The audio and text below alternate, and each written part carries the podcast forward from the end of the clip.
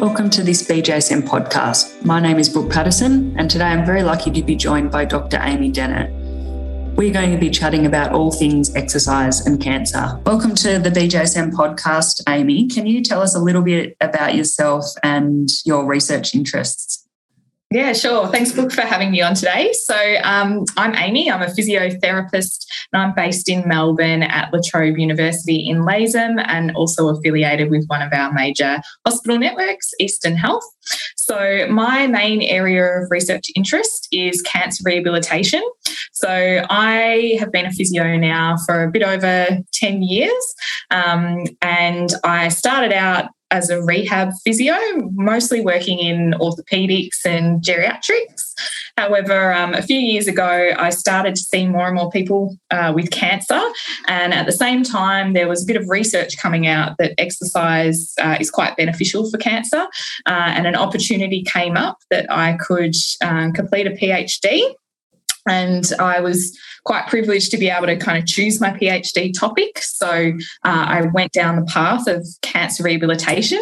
Uh, and one of the main reasons for this is that historically, people with cancer have been told to rest. Um, yet all this new research was coming out to say that people should be active and it will improve their cancer outcomes. And I'd personally experienced with my grandfather going through cancer, he had a nurse tell him, um, just take it easy, take it easy, which was kind of counterintuitive from um, what all the evidence was saying. And so, as a clinician who's always trying to improve patient care and make sure we offer the most efficient and effective care, um, this was an area that I really wanted to work in. Um, and we had a great cancer rehab program that was running at the hospital and the health service, uh, which was the first of its kind that was developed in Australia. So it ran like a cardiac rehab style program.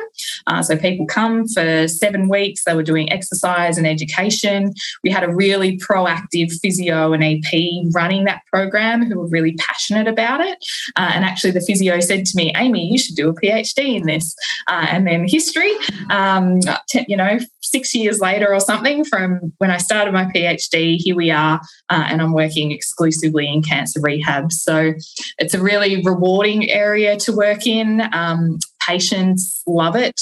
They're always a little bit hesitant to get started with exercise and physical activity, but once you can get them in the door, um, you can really change someone's life for the better. And it's probably my favorite population to work with because they are so motivated and they will take on every piece of advice you ask them to, uh, even sometimes a little bit too much. Um, so that really motivate, motivates me uh, as well.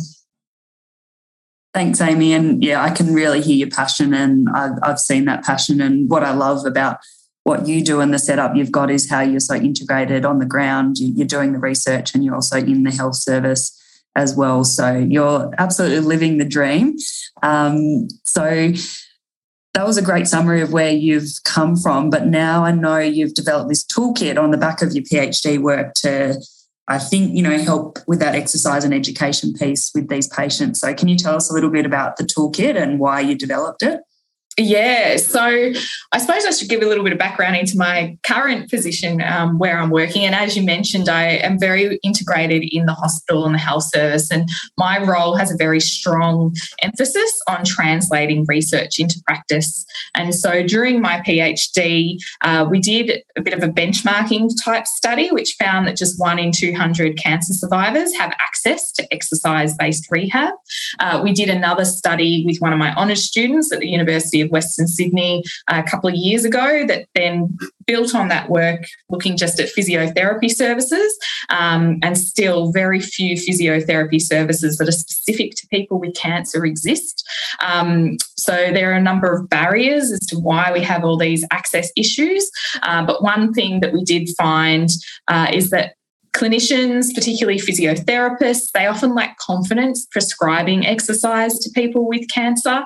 And a lot of the research is very new. So, if you're a researcher, we know that it takes about 17 years for research to actually translate into practice. So, we really want to try and close that gap.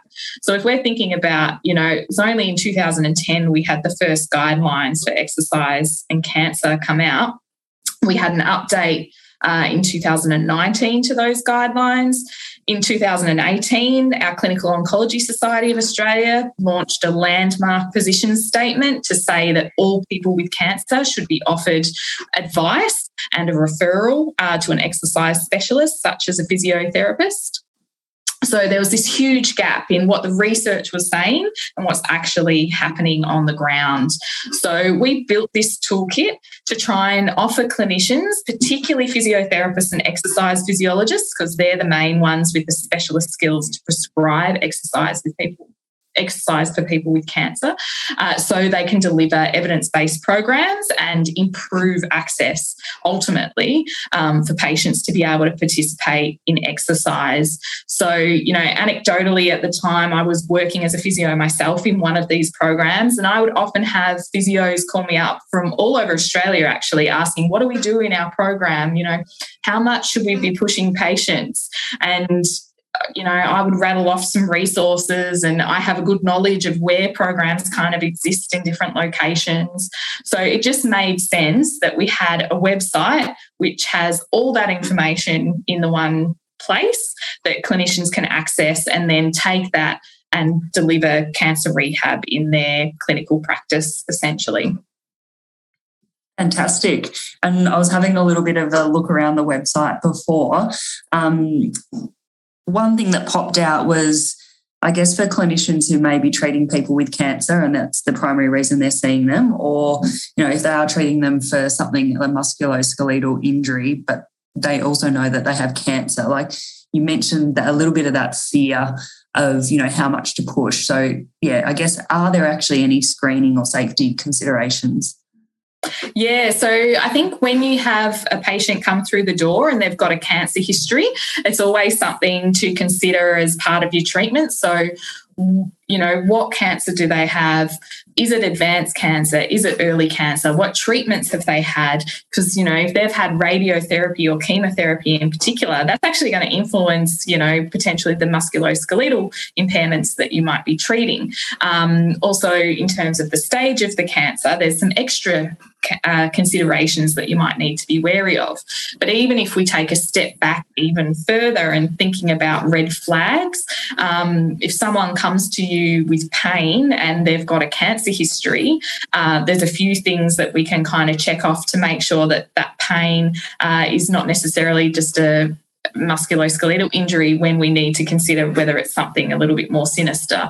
So things like unexpected weight loss um, associated with that pain. Do they have night pain? Is it pain on extension? Um, so things that don't quite fit the history of traditional musculoskeletal pain. So, physios in particular, being a primary care practitioner, can be the first ones to actually pick up cancer progression um, or cancer in the first place, even if they don't have a cancer history. So, that's one thing um, to really be aware of. Um, and particular if this pain is associated with sensation changes and functional impairment, particularly bladder and bowel things that might indicate cauda equina, uh, are what you need to be wary of. But if we're talking about someone with active cancer, um, then there are a few things that if you're just prescribing like an exercise program and physical activity that you might still want to be um, just considerate of in terms of their uh, progression and how fast or, how hard you work with them. So, you know, if there's someone with advanced cancer, they might have bony metastases.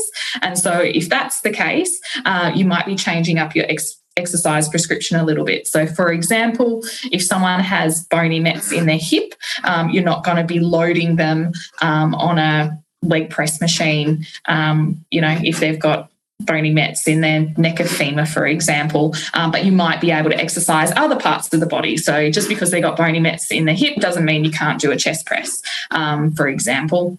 And you'll also be communicating with that oncology team to see what is safe because often people with advanced cancer can actually do a lot more than what you think um, they can do. And functional exercise is a good place to start, but we can also push them a little bit harder as well. Uh, one of the other things that's massive in cancer is cancer related fatigue. So, often one of the main reasons people might not participate in exercise is because they're too tired. Um, so, they think they're going to make their fatigue worse. Um, but the fact is, with exercise, and cancer, uh, that is actually the number one treatment for cancer related fatigue because cancer related fatigue is a very different type of fatigue to the tiredness you would generally feel when you've done so much. Uh, because there's a cognitive element to it, there's an emotional element to it, there's physiological uh, parts to the cancer related fatigue, as well as just the physical. So it's really important to be providing that advice and reassurance to patients that yes, you actually can exercise and you need to exercise at a slightly higher intensity over a duration of time to be able to get these benefits to reduce your fatigue. So it sounds counterintuitive, like you shouldn't do it, but it actually will be helpful in the long run. But actually being able to communicate that to your patients can be quite a skill to be able to do that. And then, probably one of the other big ones, uh, especially working in private practice, uh, is lymphedema. If you're seeing someone, particularly who has had breast cancer surgery, is probably the most common, but lymphedema is also something you should consider with other types of cancers. So, for example, if someone's had gynecological surgery or head and neck cancer surgery, anywhere where there's kind of radical surgery to the lymph nodes and the fluid might accumulate in the body because it's not getting pushed around because the lymphatic system is not working as well. Uh, you need to consider a risk of lymphedema. And again, there's some old school advice that, you know, you shouldn't lift, uh, you shouldn't do any weights training, you should rest the upper limb. But that is all kind of old school out the window now. So, progressive resistance training that is done slowly under the supervision of an exercise professional is very safe for someone with lymphedema. It might actually prevent them from developing lymphedema into the future. Uh, even things like blood draws and taking blood pressure on an affected arm, even that thinking has kind of gone out of the window that you should avoid it completely because uh, there is some research to show that actually the main risk factors for developing lymphedema are a high BMI, physical inactivity, as well as having a complete radical clearance and radiotherapy um, of that affected side. So there's quite a lot of things that you have to consider before you're telling someone, no, you can't do this. And in actual fact, if you're not using your arm, that's probably what's going to give you lymphedema um, the most. So there are a few key big things um, to look out for, I suppose, when you're getting started in private practice and thinking about someone with cancer. Oh, that's fantastic advice, Amy. So, just I guess to summarize, the, the first point you touched on um, was the consideration of the type of exercise. So, I just wanted to circle back to that with your, you know, bony metastases hip example and the leg press. Um, just to be clear for the listeners, is the the reason because of pain or risk of further injury that you might uh, look at avoiding that area? Yeah, yeah. So with bony mets in particular, the main things you want to avoid are um, loading of the metastatic site because essentially bony mets, your bones almost turn to like toothpaste consistency. It becomes very soft, so they can very easily fracture. So loading, particularly with uh, extreme ends of range of motion, so usually twisting and extension. Uh, so hyperflexion and hyperextension should be avoided, particularly uh, with spinal mets as well. Um, some low intensity resistance exercise can be okay, and functional weight bearing resistance style exercise, if it you know involves the lower limb with a hip met, for example, is okay. Um, but it's more that heavier loading, particularly if it's combined with twisting um, or hyper movement. Uh, that's what you probably want to avoid. Um, but in terms of other exercise, you know, people with advanced cancer and bony mets can do moderate intensity aerobic exercise, they should be incorporating a bit of flexibility training. And for all people with cancer, and I haven't touched on this yet, and I probably should have, the recommended guidelines of, for exercise for someone with cancer is three lots of 30 minutes of moderate intensity exercise per week, which includes twice a week resistance training, regardless um, of cancer. So that's a general kind of exercise prescription. And then it's up to the clinician uh, with a more detailed and thorough assessment, taking into consideration things like bony mets and lymphedema, previous musculoskeletal injuries, and things like that. You might tinker and tailor with that uh, a little bit more. Um, someone with fatigue might not be able to do moderate intensity straight away. They might need to work up to that and just do light intensity exercise, for example. So it's a little bit of an art as well as science in terms of exercise for someone with for someone with cancer. My next question was more around, I guess, some of the language and communication that you might use um, when treating a, a, cancer patient or survivor? Is there any like big bugbears of these patients? Mm, I think, yeah, that is a great question that I think is not often considered by a lot of people. And communication is one of the areas that I care a lot about. My PhD was in motivational interviewing, and that really changed the way that I communicate uh, with my patients.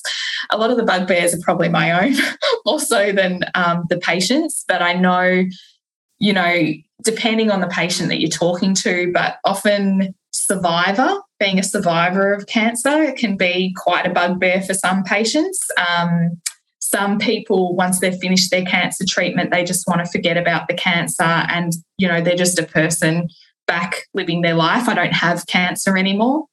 Um, but other people quite embrace that cancer survivor title as well. Other people prefer to be regarded as a cancer thriver because they're not just surviving, they're out and living in the world. Uh, so the title of what you refer to someone as who has had cancer uh, can be a little bit tricky. And I think it's always safest to say a person with cancer or after cancer. And we're still trying to kind of figure that out, I think, in a professional sphere, what is the best terminology to use. Um, Another thing that I always kind of consider when I'm running exercise classes and things like that in particular is trying not to focus too much on the cancer.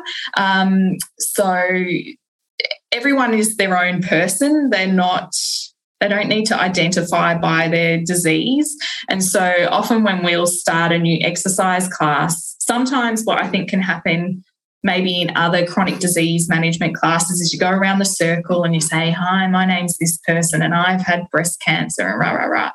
But we don't do that. Uh, so we usually open with, Hi, this is me. Um, maybe tell us something about yourself that other people wouldn't know or we sometimes play a game called truth or lie and you know they have to tell us a truth or a lie and then that gets the conversation started and then when you're running the group people will organically make connections with other people within the group and then they'll be willing to share as much information as they feel comfortable with. So I think not focusing on the cancer uh, is a really important one. And then it's also important to consider that people who have had a cancer diagnosis is quite a traumatic event.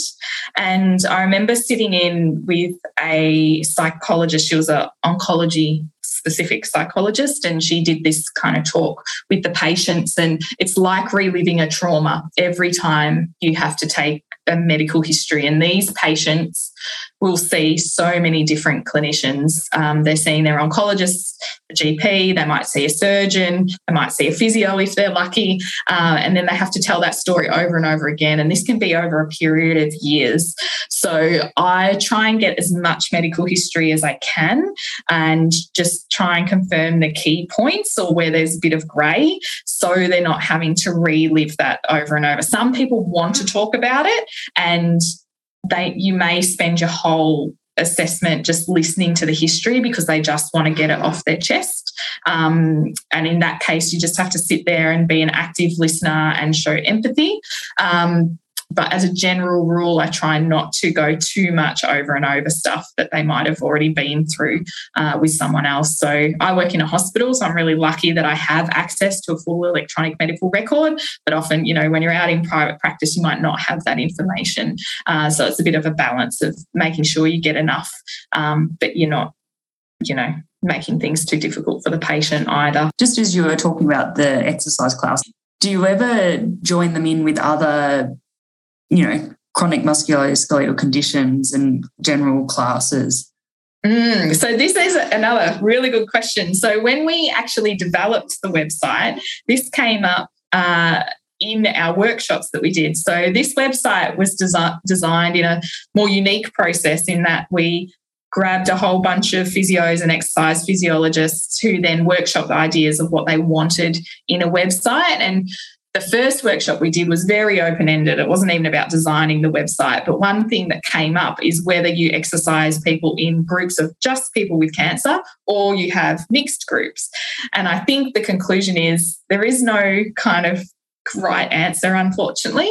But I think from what I've experienced and maybe other clinicians have experienced is that when people are earlier on in the process, when they're still undergoing treatment or in the early phases after treatment, they really value being in a group where they are with other people who have gone through cancer because the social support, the peer support is so important. And that's actually one of the main things that patients get out of attending rehab is that social support.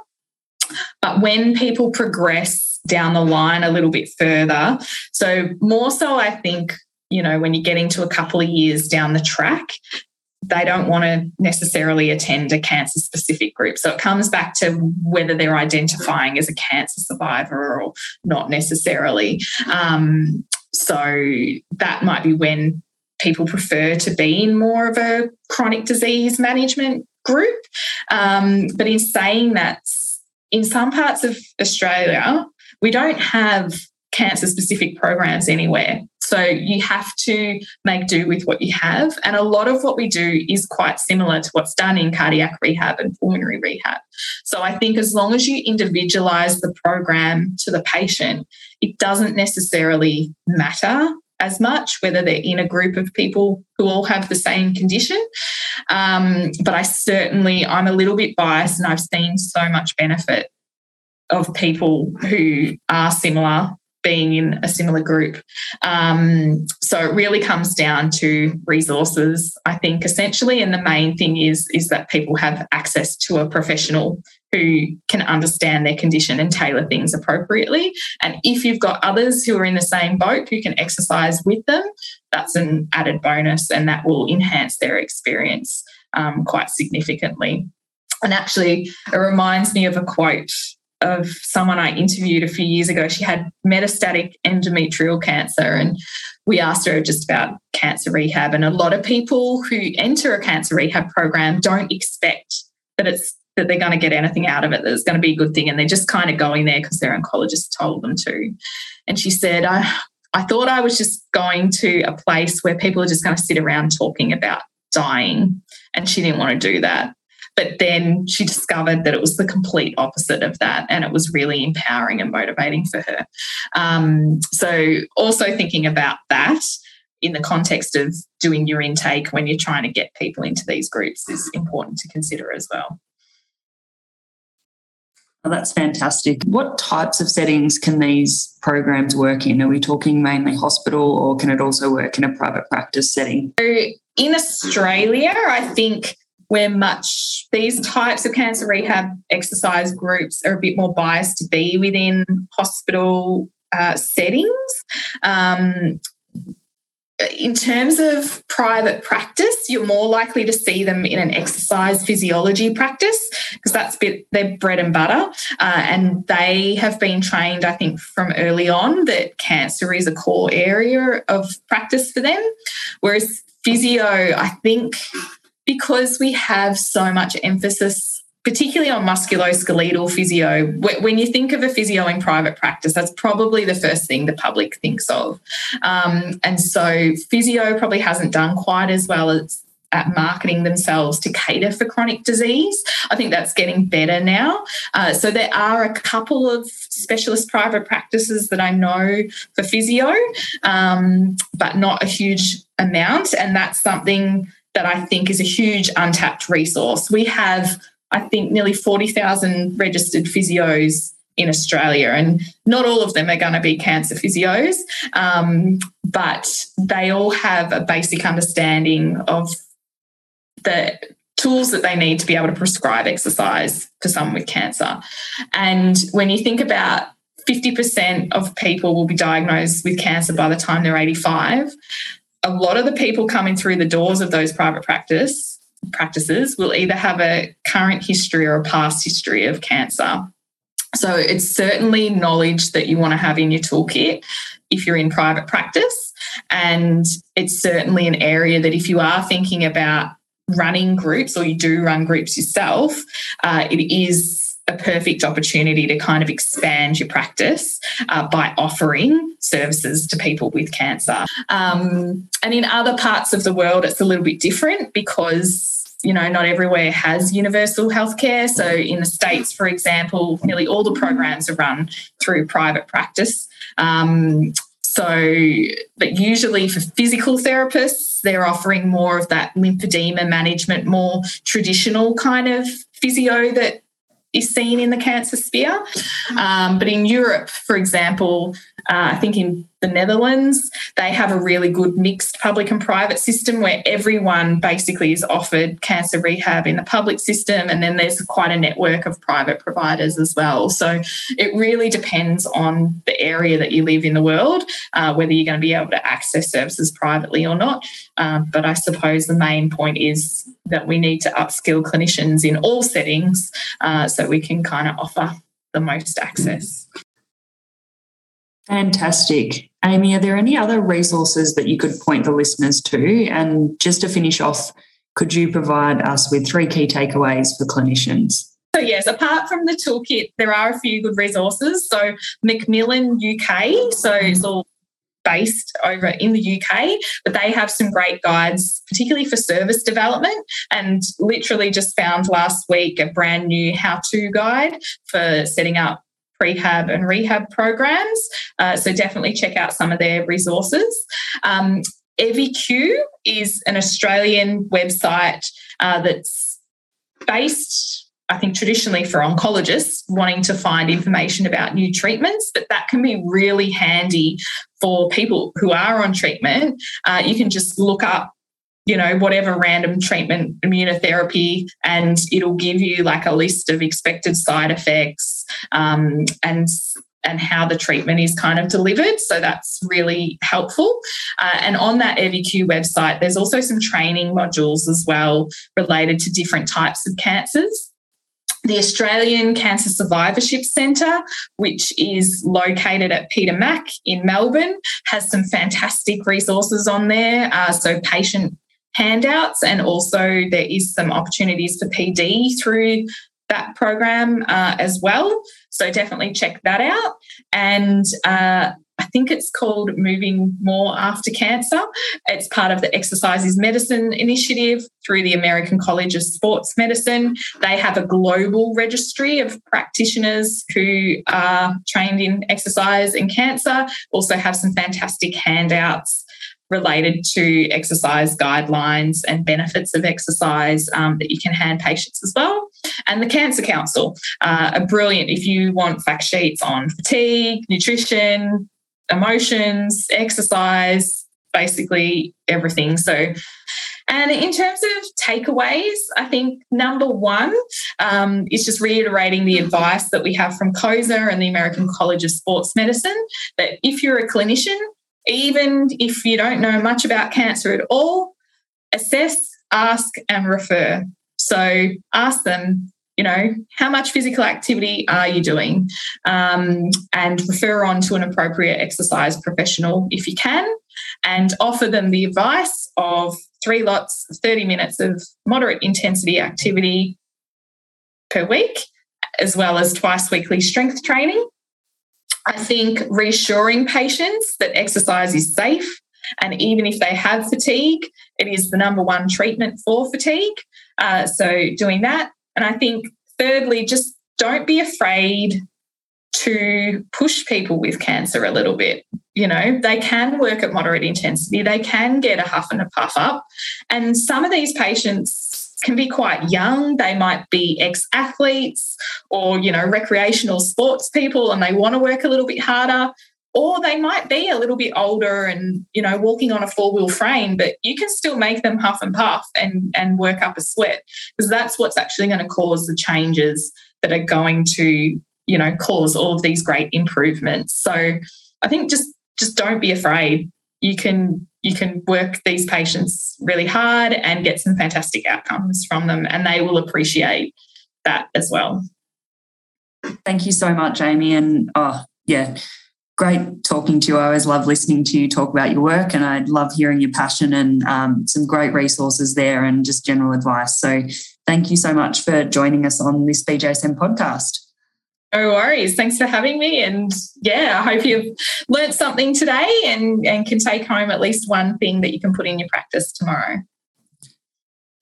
Thank you, everyone, for listening. Um, we'll pop all the resources that Amy referred to in the show notes. And then, Amy, if they want to get in contact with you, best via email, Twitter, Yes, I'm on Twitter. I'm on ResearchGate, so at Dr. Amy Dennett. Uh, otherwise, you can contact me via email a.dennett at latrobe.edu.au.